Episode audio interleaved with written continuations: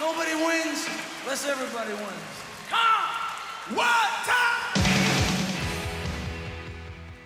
Tervetuloa Luusens podcastin pariin. Jarkko Laitinen, Ilkka Lappi äänessä tuttuun tapaan. Ilkka, nyt mennään syvään päähän Brusen diskografiassa, eikö vaan? Kyllä, tänään on semmoinen levy, mikä on ainakin omassa elämässäni konkreettisesti tai hyvin konkreettisesti ollut aina läsnä. Eli puhutaan vuonna 1980 ilmestyneestä The River-albumista. Se on kyllä hieno albumi. Mä tutkailin jotain Wikipedia-artikkelia ja tota, niin silloin, kun se julkaistiin, niin joku sanoi, että tämä on niin kuin Springsteenin kypsin ja jäsennellyin kokonaisuus tähän asti. Ja niinhän se onkin, jos vertaa niihin aikaisempiin. Kyllä se on hyvinkin tämmöinen aikuinen levy, siis, ja sitä Bruce on monta kertaa itsekin tietysti tuonut eri yhteyksissä esille, että se on, hän on tota, siinä tavallaan aikuisuus oli silleen horisontissa ja noin niin levyn teemat, teemat sitä aika paljon niin kuin käsittelee tavallaan, että mitä on, mitä on kasvaminen ja vanheneminen ja perhettäkin pitäisi perustaa ja näin edelleen. Ja kyllähän nämä teemat on sellaisia, että mä tunnistan itsessäni sitä, että kun koko ajan tietenkin tulee ikää lisää niin kuin kaikille, niin mä ymmärrän paremmin ja paremmin sitä levyä koko ajan, että ehkä aikaisemmin se on ollut sillä melodiatasolla ja tämmöisillä yksittäisiä laineja, mutta tällöin keskiään saavuttaneena setänä, niin ne kokonaisuudetkin alkaa aukeamaan ihan eri tavalla kuin joskus aiemmin. Se on ihan just näin, koska tota, jos ajatellaan koko Brusen diskografiaa, niin omalla kohdalla tässä viime vuosina Darkness ja tota, River on ne kaksi albumia, mitä on kaikkein eniten kuunnellut. Tässä on tosi paljon semmoisia biisejä, joista niin kuin löytyy sitä samaistumispintaa niin kuin todella paljon niin kuin tämänhetkiseen elämäntilanteeseen. Joo, voin kyllä, kyllä tota, niin tietysti meillä on sikäli erilaiset tilanteet. Mulle ei ole jälkikasvua niin kuin sulla esim. on, että ne teemat ei samalla tavalla mulle avaudu, mutta et, niin kuin tuossa jo sanoin, niin yhä enemmän ja enemmän löytyy sitä tarttumapintaa sieltä. Tota niin, tämä levy on, miten sä kuvailisit? Darkness oli ehkä synkkä. Tämä ei ole synkkä, mutta on täälläkin aika synkkiä teemoja kuitenkin. Tämä on, niin kuin jossain on monta kertaa tai ainakin jollain tavalla tuotu esille, niin tähän on tosi tämmöinen, en, en sano ristiriitainen, mutta kahtia jakautunut levy. Toisaalta tässä on näitä niin kuin hölmöjä, niin sanottuja hölmöjä rokkeja vaikka kuinka paljon, joissa sitten tietysti sanat on joskus hyvinkin synkkiä. Sitten taas toisaalta on semmoisia niin tosi todella niin kuin, niin kuin rajuja tarinoita tavallaan, nyt esimerkiksi nyt vaikka Point Blank tai nimiviisi River. Mulle itselleni tämä toimii tosi paljon niin kuin tekstien varassa tämä levy. Joo, kyllä, ilman muuta. Ja tässä tulee hyvin selkeästi esiin se yksi asia, mistä mä erityisesti pidän Brusen musiikassa, on se musiikin ja lyrikoiden välinen ristiriita. Sulla voi olla hyvin iloinen, onnellinen musiikki ja sitten siellä on joku synkkä tarina. Toisaalta tietysti Point Blank, joka on synkkä tarina, mutta hyvin vaikuttava, jylhä se musiikki. Mutta sitä ristiriitaa löytyy myös. Tässä levyssä on tosi paljon tämmöisiä, niin kuin jossain aikaisemmassa jaksossa on puhuttu siitä, että kuinka paljon niin kuin, tavallaan niin kuin aika tuo lisää kerroksia tähän levyyn, niin mulle itselleni tämä on niin kuin just sitä kautta ehkä silleen niin kuin kasvanut isoksi levyksi. Niin kuin sanottu, niin tämä varmaan oli ensimmäinen podcastin jakso tai toinen, missä kerroinkin tämän tarinan, mutta kerron sen uudelleen, koska kertaus. Niin tota, tämä levy ilmestyi kymmenen päivää mun syntymän jälkeen ja tarina kertoo, että, että silloin kun mut tuotiin sairaalasta aikanaan kotiin, kun olin ensiksi ollut huoneessa hapessa pari-kolme viikkoa sairaalassa, niin isäni soitti tätä levyä ensimmäisenä, kun tultiin kotiin. Että tämän takia tämä on ollut, ja sitten se vaan niin kuin nämä kerrokset tavallaan kasvaa. Tässä on niin kuin tosi paljon semmoisia biisejä, jotka on niin kuin löytää, löytää tavallaan koko ajan uusia merkityksiä. Mainitsen nyt tämän Riverin esimerkiksi, että siinä on niin kuin, siinä biisissä on mun elämäni suurimmat pelot esimerkiksi kiteytettynä aika täydellisesti. Se on sitten melkein sun DNAssa. Toki en mä tiedä sillä hetkellä, kun olet saanut alkusi, että mitä isäsi stereoista on kuulunut, mutta, mutta ainakin pienestä pitäen oot kasvanut. Mulla ei lähde ihan niin, niin aikaisin, että tietysti radiosta kuuluu ja, ja tota, niin, niin poispäin, mutta eka oma muisto, semmoinen ihan konkreettinen, minkä mä selkeästi muistan, niin menee lukioon. Kun lukion englannin tunnilla suomennettiin River-biisiä. Ja se on jäänyt mieleen. Ja on myöhemmin muun muassa Turun keikoilla tämän kyseisen lukion englannin maikan nähnytkin, että hän taitaa olla Springsteenmäen miehiä. Terveisiä vaan. Lukion kun otit esille, niin täytyy tällainen, niin kuin, mä en tiedä, onko tämä hassu tarina tai hauska tarina, mutta tarina kuitenkin. Mä tota, itse aikana iltalukiosta kirjoitin, ja, mutta tota, ennen, ennen kirjoituksia niin tota, me tehtiin harjoitus, harjoitustehtäviä äidinkielen tunnilla, niin kuin, tota, tehtiin sitten vanhoja ylioppilastehtäviä. Siellä oli tota, y, yhtenä aiheena piti kirjoittaa teksti tota, taideteoksesta. Siis, otsi, siis tehtävä oli vain niin kuin, että mä en muista käytettiinkö se sana analysoi taideteosta tai esittele taideteosta, joku tämmöinen kuitenkin. Kirjoitin siitä tästä kyseisestä River-albumista ja sain siitä 95 pistettä, harmi, ettei se ollut sitten sinä vuonna niin kuin oikeasti sitten tota, ylppäri aiheena, mutta tota. No se vaan kertoo siitä, että kuinka niin kuin vahva, vahva tarina se on ja, ja kaikin puoli vahva teos löytyy monta näkökulmaa ja herättää ajatuksia kuulijoissa, mikä tietysti on Springsteenin ylipäätäänkin vahvuus, ei pelkästään tällä levyllä tai siinä biisissä.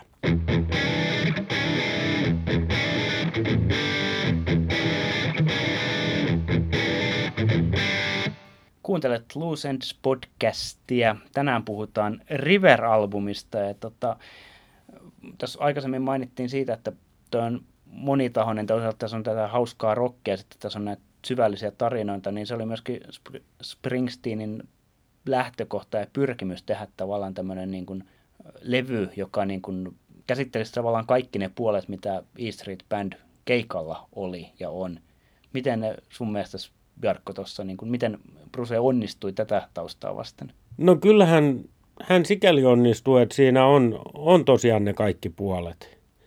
Ja sitä ehkä voidaan miettiä, että miten Springsteen keikat rytmittyy, niin tämä levyhän rytmittyy eri tavalla. Springsteen keikka ei lopu Break on the Highwayhin ja kuoleman tunnelmiin koskaan, vaan sieltä lähdetään stimulated tilassa pois. Mutta totta kai tässä on eri näkökulmat ja, ja tota, niin mä tykkään siitä rytmityksestä, miten tämä levy menee. Et, et, siinä on sitä siinä on sitä dynamiikkaa, siis biisien välillä kaikin tavoin. On sanoissa, on, on musiikissa, on kaikissa. Se pitää tuon levy myöskin fressinä yhä edelleen. Sitä on mielenkiintoista kuunnella, vaikka kaikki sen tuntee läpi kotasin, mutta se on silti, silti sitä jaksaa kuunnella.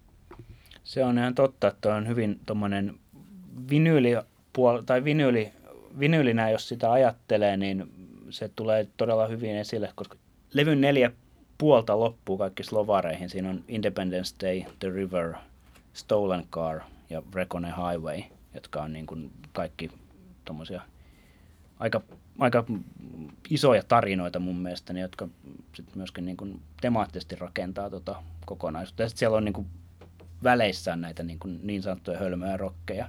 Jos lähdetään käymään läpi tuota levyä, niin mä lähden nyt siitä keskeltä. Eli Riveri biisi, joka tietty nimibiisinä on, on avainbiisi koko levyllä, mutta ainakin mun maailmassa se seuraava, eli Point Blank, on ihan yhtä tärkeä tuolle levylle. Se Riverin tarina, mehän tiedetään nyt, että se lopulta meni onnellisesti, koska se kertoo Brusen siskosta ja siskon miehestä, ja he ovat edelleen onnellisena yhdessä ja näin poispäin enkä usko, että on ongelmaa toimeentulon kanssa heilläkään nyt enää. Ja sitten siihen perään Point Blank, joka on traaginen, hurja tarina, niin se on tosi vahva kaksikko. Niin sä usein ajattelet näitä biisejä kaksi, tai silleen niin kuin sulla on, tästä on aikaisemminkin puhuttu, että sulla on näitä niin kuin kaksikkoja mielessäsi. Onko tämä tämmöinen aina, mikä on ollut semmoinen vai? No täytyy sanoa, että tämä on asia, minkä mä olen oppinut itsestäni tätä podcastia tehdessäni, joten tervetuloa kuulijat mukaan Jarkon sielumaiseman opiskeluun. Tota, aikaisemmin mainitsin näitä isoja tarinoita tässä. Mulla itselleni tässä viime vuosina on niin kuin ollut kaikki, siis tässä on monta hienoa tarinaa tällä levyllä ja monta hienoa asiaa, mutta niin kuin Independence Day on, niin kuin, se on noussut niin kuin viime vuosina semmoiseksi niin kuin todella massiiviseksi teokseksi itselleni. Mä oikeastaan edes osaa sanoa miksi, mutta tota, niin se vaan on. Siis kai se on niin kuin, kaikessa vähäileisyydessään siinä on niin kuin, semmoinen niin kuin, se tavallaan isän ja pojan suhde, niin se on semmoinen asia, mitä tässä on työstänyt itse monella, siis sekä niin kuin lapsen näkökulmasta että vanhemman näkökulmasta viime vuosina, niin sen takia se varmaan niin kuin nousee isoksi biisiksi itselleni tässä, niin kuin, jos tämmöisiä yksittäisiä, yksittäisiä tosi isoja biisejä miettii, minkä takia tämä on, on niin merkityksellinen levy. Se biisi Independence Day, niin tuolta live-kokoelmaltahan mä oon sitä kuunnellut tietysti pienen ikäni. Se on hieno siinä, mutta kyllähän se heräs henkiin sitten, kun mä pääsin sen livenä kuulemaan 2016 River kiertueella. Ja ne, ne tota niin, Brusen alustukset siihen ja puheet, että mistä se on syntynyt ja kun sitä ennen oltiin jo luettu kirjasta, että vaikea isäsuhde ja näin poispäin kaikki nämä, niin, niin, tota, niin ihan uusi syvyys tuli siihen ja totta kai meillä kaikillahan on ihan oma isäsuhteemme, joko lapsen tai vanhemman näkökulmasta tai sekä että, niin kyllähän nämä asiat on ihan jokaiselle merkityksellisiä. Tästä taannoin oltiin huonojen, huon, niin sanottujen huonojen biisien jakso. Siitä jäi yksi, tajuan nyt tässä, kun tätä levyä kuuntelin uudelleen, niin jäi yksi mainitsematta. Two Hearts olisi ehdottomasti kuulunut siihen mun listalleni. Huonojen biisien listalle. No skipattavien huonoja. Skipattavien. Nyt Ilkka Lappi puhuu Luusens podcastissa läpi ja päähänsä, mutta kuunnellaan perusteluja vähän lisää. Tähän on kuultava perusteluja. No otetaan siis, jos ajattelee tässä nyt näitä jaottelena, niin kun tuossa tota, näihin niin sanottuihin hölmöjen rockien kategorioihin, niin tässä on siis just Two Hearts ja Out in the Streets ja Cross on You ja You Can Look ja näin päin pois.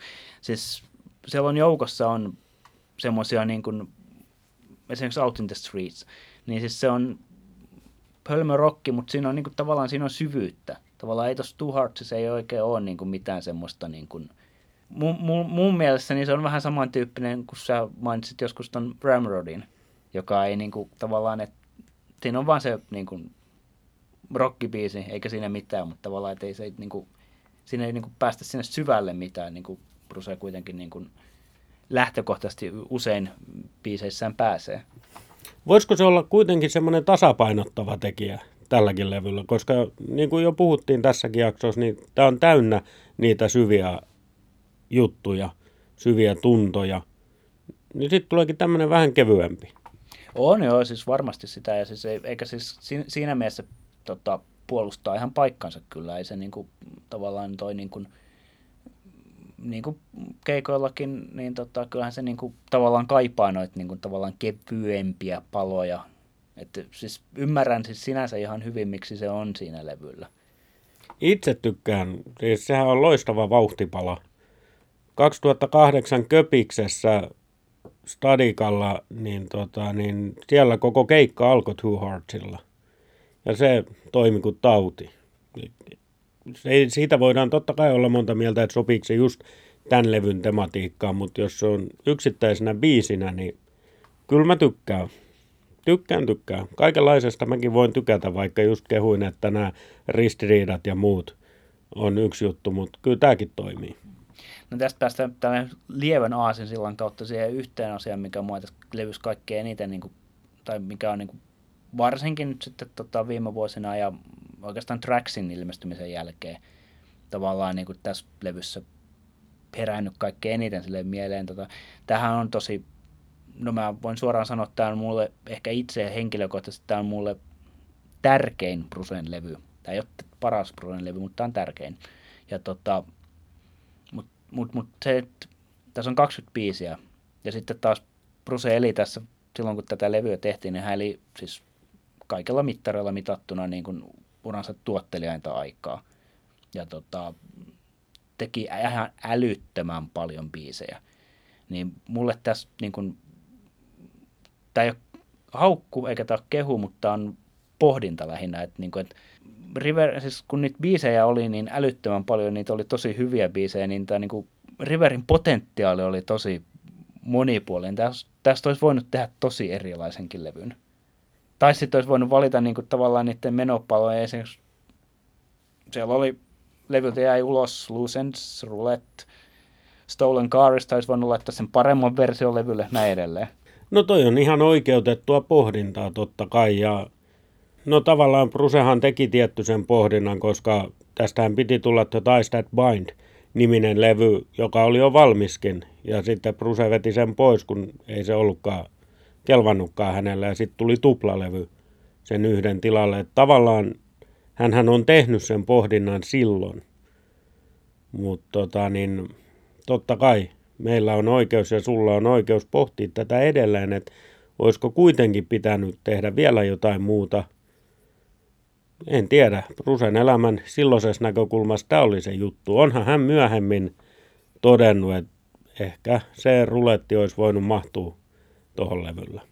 Niin, enkä mä tiedä siis silleen, niin kuin, että voisiko siitä tullut parempi tai että en, en mä edes sano sitä, että olisi, eh, olisi pitänyt laittaa Crash on Youn tilalle tota, roulette tai loose ends tai jotain, mutta tavallaan niin kuin se on, tavallaan kun sitä katalogia oli silloin niin kuin 70-luvun lopulla, 80-luvun tai 70-luvun lopulla nimenomaan, niin oli paljon, niin tästä olisi voinut tehdä niin kuin hirvittävän monenlaisia levyjä ja monta levyä ja kaikkea.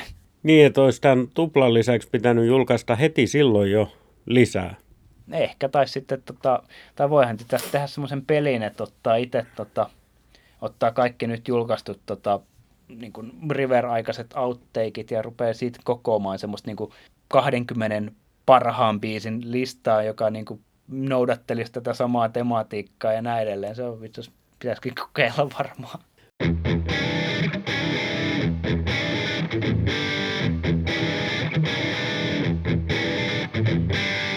Kuuntelet Lucens podcastia. Ilkka Lappi kertoi juuri tekevänsä teille Spotifyhin Riverin kaikista biiseistä, sessioiden kaikista biiseistä sen parhaan kokoelman. Sitä jäämme odottelemaan. Linkkaamme sen johonkin sitten, kun se valmistuu. Mennään ihan levyn alkuun. The Ties That Bind, biisi.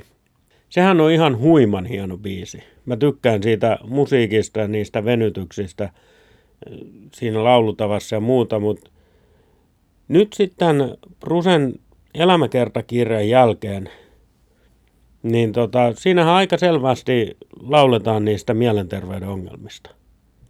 Eikö? Ja mä oletan, että Prusa laulaa itsestään siinä. Se on ihan paljon mahdollista. Siis se on just, tota, en mä sitä niin koskaan aikaisemmin ole ajatellut noin, mutta tota, just tämän tavallaan niin kuin sitten Bonturan elämäkerran jälkeen, niin tietyllä tavalla kyllä ne niin kuin, just nämä mielenterveyden heilahtelun tasot, niin tota, niitä rupeaa niin kuin näkemään sieltä tiet, niin kuin osasta biiseistä niin kuin ihan eri tavalla. että siinä, mikä ettei. Mutta siis se, mitä sanoit biisistä itsessään, niin sehän on, se on kyllä todella, sanotaan, että kun puhutaan näistä tämän levyn rockibiiseistä, niin se on kyllä ehdottomasti yksi, yksi parhaista. On. Mä hiukan jatkan tätä ajatusta, minkä toin esiin.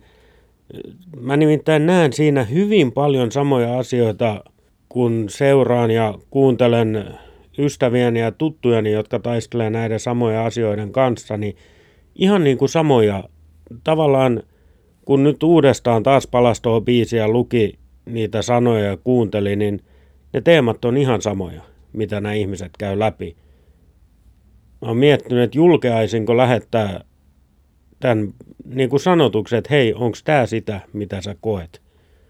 En ole vielä katsonut, että mulla olisi oikeutta tehdä niin, mutta tota, niin, se oli aika pysäyttävä hetki, kun mä sain tämän ajatuksen päähän, että tämä, nimenomaan tämä levy lähtee tämmöisellä. Sävelet on selvät heti alussa.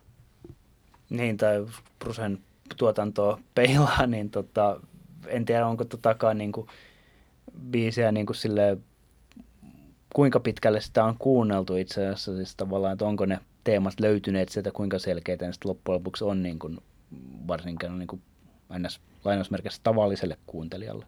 Niin ja tietysti näissä biiseissähän on niin Brusen kuin kaikkien maailman muidenkin artistien biiseissä, niin jokainenhan voi kokea ne eri tavalla ja omalla tavalla ja kaikki on oikein, että olkaa ihan vapaasti eri mieltä. Tekin olette oikeassa. Nyt kun otettiin tämmöinen tulkinnanvarainen tota, esimerkki, niin mä nostan tätä yhden semmoisen biisin esille, minkä itse tajusin tässä en edes kovin kauaa aikaa sitten uudelleen.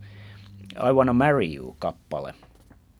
Siinä on loppupuolella biisiä, siteraan suoraan tekstiä. My daddy said right before he died that true, true love was just a lie. He went to his grave a broken heart, heart. An unfulfilled life makes a man hard. Tämä on varmaan ns. väärä tulkinta, mutta mä tulkitsen tämän silti niin, että tämän laulajahahmon isä on itse asiassa homo, joka on tota, elänyt kulissia violiitossa. Tämä on aika rohkea tulkinta. Mulle ei ole tullut mieleenkään, mutta kun tuossa ennen tätä tallennussessiota vihjasit tähän suuntaan, niin, niin, tota, niin kyllähän toi on ihan mahdollinen tulkinta. Ja sehän tavallaan nostaa ton biisin vielä paljon rajummaksi kuin mitä se onkaan ja sen tarinan. Luultavasti se on täysin väärä, niin kuin väärä tulkinta, mutta, tota, mutta, mutta tavallaan niin käsittääkseni englannin kieli toimii sillä tavalla, että tuon tulkinnan on, tai toi tulkinta on mahdollinen siitä tehdä. Se sun tulkinta siitä, että, että, että isä vaan kuoli niin kuin särkynyt sydämisenä ihmisenä, niin se on varmaan se, mitä siinä on haettu. Mutta, mutta, mutta koska kaikki tulkinnat ovat lainausmerkissä oikeita, niin mä tulkitsen sen nyt näin ja, tota, ja se, se nostaa ton biisin kiinnostavimmaksi hahmoksi itse asiassa mulle ton isän, joka myös sit sitä kautta toi biisi myöskin nousee mulle niin kuin, tavallaan se pitkään se oli vaan semmoinen no vähän niin kuin yhdentekevä kappale, mutta tämä juuri tekemäni tulkinta, niin se nostaa tuosta, tekee sit niin kuin astetta hienomman. Joo, ja sehän muuttaa koko ton biisin niin kuin tunnelman ja koko biisin tulkinnan oikeastaan. Toihan, kun puhuttiin siitä ristiriitaisuudesta, niin toihan on ihan mahtavaa sikäli, että I Wanna Marry You se laulaa tytölle. Tietenkin, mutta sitten sä nostat kiinnostavimmaksi hahmoksi laulajan isän tai sen laulun hahmon isän, joka mahdollisesti olikin homo, niin tähän, jos mikä on vahvaa ristiriitaa ja mun mielestä erittäin mielenkiintoinen tulkinta. Joo, ja niin kuin, niin kuin sanottu, niin korostan jälleen kerran, että varmaan, varmaankaan sitä ei ole näin ajateltu ja sorrutaan tässä nyt niin kuin tietyllä tavalla ylitulkintaan, mutta eikö tekstiä saa ylitulkita? Kyllä, kyllä, ja tässähän nyt tiedetään sitten, kun sä seuraavaksi tapaat Mr. Springsteenin, että mitä sä häneltä kysyt. Ehdottomasti mä oon miettinyt monta vuotta sitä, että mitä mä sanoisin sen, tota, olen sano, sanonut sen thank you for everything, mutta nyt mä oikeasti tiedän, mitä mä haluan kysyä. I Wanna Marry You biisistähän oli hieno veto tuossa 2016 River-kiertueella. Siinä kaksi jätkää laulaa stemmoja alussa ja, ja tota, niin kun oltiin keikalla, niin rakas vaimoni kuunteli sitä hetkeä ja totesi vaan, että niin, Koko halli hurraa, kaksi vanhaa ukkoa vetää stemmoja ja kumpikaan niistä ei pääsisi missään laulukilpailussa kovinkaan pitkällä. Totta näin, mutta onneksi ei tarvikkaa.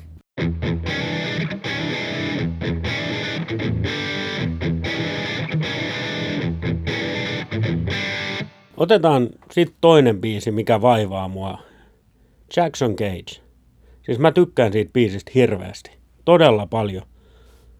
Mutta mikä se Jackson Gates on? Eikö se ole joku paikka Jenkeissä? Mun käsittääkseni se on joku lokaatio, samalla tavalla kuin Cadillac Ranch. Mutta onko se niin helppo, koska niin kuin Cage on kuitenkin häkki, Jackson Cage. Onko se, mä oon koittanut sitä googlettaa ja siihen ei löydy mitään tällaista esim. psykologista selitystä, että mä taas mietin ehkä liikaakin näitä mielenterveyden ongelmia, onko se jotain siihen viittaavaa. Mutta se mua häiritsee ja kun se jotenkin se on irrallinen siinä biisissä, se Jackson Cage, vaikka se on koko biisin nimi, niin, niin, tota, niin selittäkää mulle, mitä se tarkoittaa. Mahtava biisi, se oli yksi niitä biisejä, mitä mä eniten odotin, kun pääsi tolle river ja tiesi, että toi levy soitetaan kokonaan läpi. Tiesi, että se on myös harjoiteltu ja niin kuin mintissä se veto. Ja niin se olikin, se on, on tosi hieno biisi, tykkään valtavasti. Niitä on monta muutakin tuolla levyllä. Se on ihan totta, Jackson Cage on yksi tämmöinen niin kuin tämän levyn tämmöisiä niin kuin hienoja helmiä, jotka on jäänyt ehkä vähän vähälle huomiolle isosti. Itse kun olin 2002 tota, Tukholmassa ekaa kertaa, on pakko kertoa, niin tota, tämä soitettiin siellä ja olisi ollut kolmantena biisinä. Ja se oli eka kerta vuoden 81 jälkeen, kun sitä on soitettu. Se tavallaan, mä en oikein osannut sitä täysin arvostaa silloin. Arvostin kyllä sitä ja niin kuin pidän, pidän, pidin ja pidän siitä biisistä, mutta tavallaan en arvostanut sitä sen tukholmalaisyleisölle annettua herkkua siinä kohtaa ihan ehkä tarpeeksi. Tämä on hyvä esimerkki, nyt ehkä laajennetaan vähän tämä albumin ulkopuolella, mutta siitä, että millaisia helmiä Brusella on, mistä niin sanottu suuri yleisö ei edes tiedä. Ne ei niinku tajuu, että se on aika paljon muutakin kuin pelkkä Riveri tai Born in the USA ja näin poispäin. Tämmöisiä aivan huikeita biisejä, siellä on pilvin pimeä.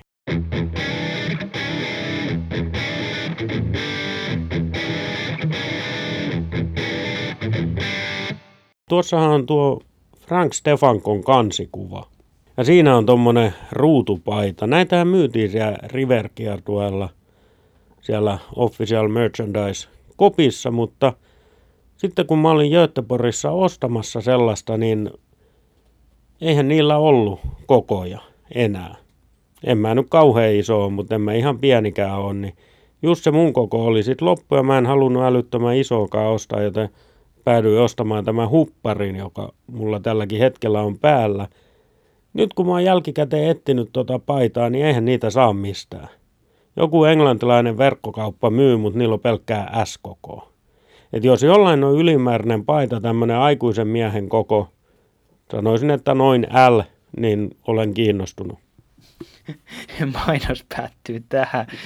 Nyt saatiin tämä niinku ruutupaita teollisuus taas niinku jalkeelle tässä. Että. Mutta mitä mainitsit tuosta niinku levyn kannesta, niin tota, tähän jatkaa semmoista tietyllä tyyppistä niinku, hyvin tämmöistä niinku minimalistista teemaa, mikä Springsteenin levy, levykansissa oli varsinkin tämän, näihin aikoihin ja tämän jälkeenkin siis silleen niin kuin, Vies-levy ja, ja Darkness ja tämä ja pari muuta, niin ne on just tämmöisiä Brusen pärstä. Niin mutta sitten kuitenkin tämäkin, mä en tiedä, tämä kansi nimenomaisesti, niin tämä on kuitenkin noussut semmoiseksi ikoniseksi kanniksi, mikä on varmaan niin kuin yksi Brusen uran tunnetuimmista kansista, niin ehkä tämä on, tai onko tästä kuitenkin loppujen lopuksi niin jotenkin tosi mietitty kansi? Se näyttää sille, että tuntuu semmoiselta niin vähän niin kuin roiskaus, koko roiskaustulta kannalta, mutta en mä tiedä. Niin, toihan on, tietysti rajusti rajattu kuva. Ja, ja tota, niin kyllä mä saatan kuvitella, että siinä on ollut jotain ajatuskulkua, että on ollut noin kuvasessiot, sieltä on ollut paljon kuvia, ei ole välttämättä löytynyt ihan mukavaa ja sitten joku on katsonut, katsotaan vähän tiukemmalla rajauksella, että olisiko jotain tällaista – Darknessissa oli hiukan laajempi kuva. Nyt haluttiin ehkä erottua siitäkin, otetaan tiukka rajaus. Ittehän mä tykkään tämmöisistä hyvin lähikuvista. Tämä nyt ei ole mikään erikoislähikuva vielä, mutta hyvin rajattu, tiukka rajaus. Mä tykkään just ton tyyppisistä kuvista. Tässä on puhuttu paljon näistä ristiriidoista. Niitä selvästikin on, niin itselläni hyvin ristiriitainen suhtautuminen tällä levyllä on Drive All Night-biisiin. Ja mä veikkaan, että mä en ole ainoa Bruse-ihminen, jolla, joka suhtautuu jotenkin ristiriitaisesti tähän kappaleeseen?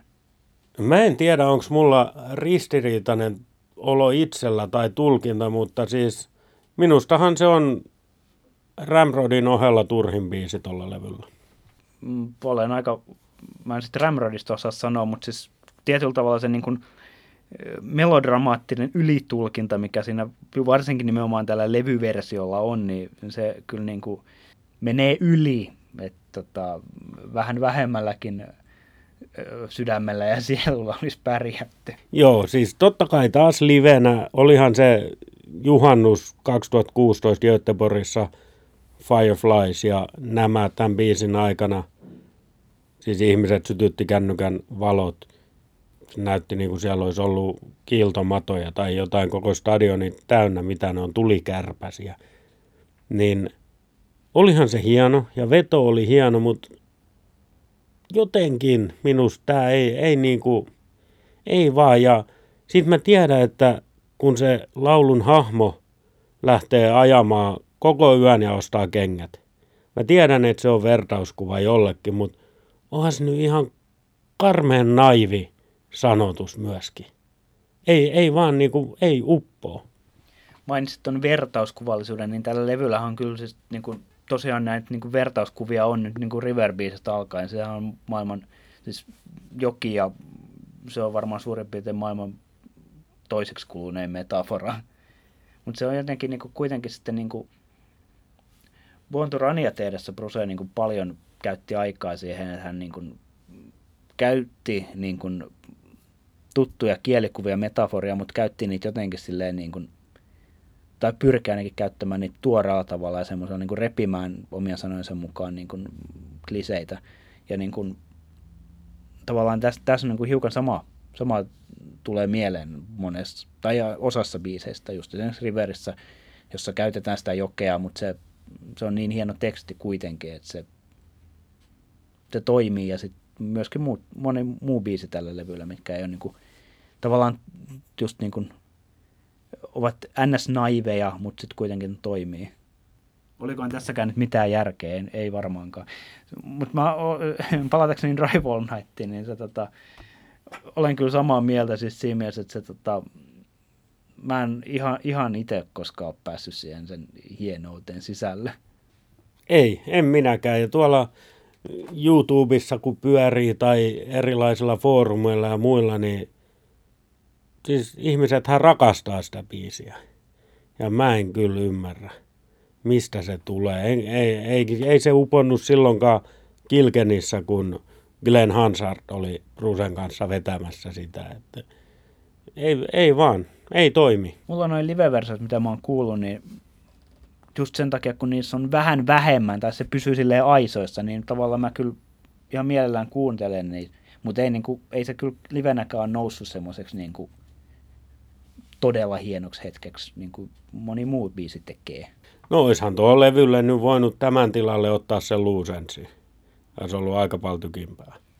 Joo, tai olisihan se varmaan ollut joku no, slovari henkinenkin biisi, tota, jos miettii taas tätä, tätä tavallaan niin kuin levyn rakennetta, mutta ehkä mun täytyy koittaa tosiaan tehdä tämä The Ultimate River Kyllä se pitää tehdä, me luvattiin se jo niin. Tai minä lupasin puolesta, ole, ole hyvä. No mä tykkään YouTube, tai anteeksi, noiden Spotify-listojen tekemisestä, niin kyllä mä voin, lupaan tarttua haasteeseen.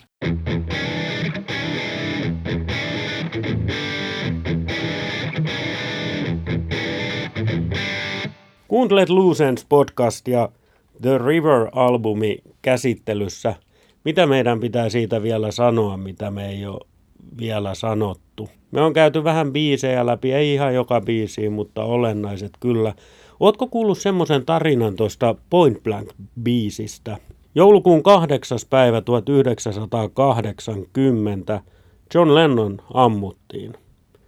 Ja samana päivänä äh, Brusella oli Filadelfiassa keikka, tai silloin illalla – ja mä oon kuullut tämmöisen legendan, että kun Bruce laulo keikalla Point Blanking, ja niin se biisin lopetus Bang Bang Baby You're Dead, niin samalla kellonlyömällä John Lennon olisi vetänyt viimeisen henkäyksensä.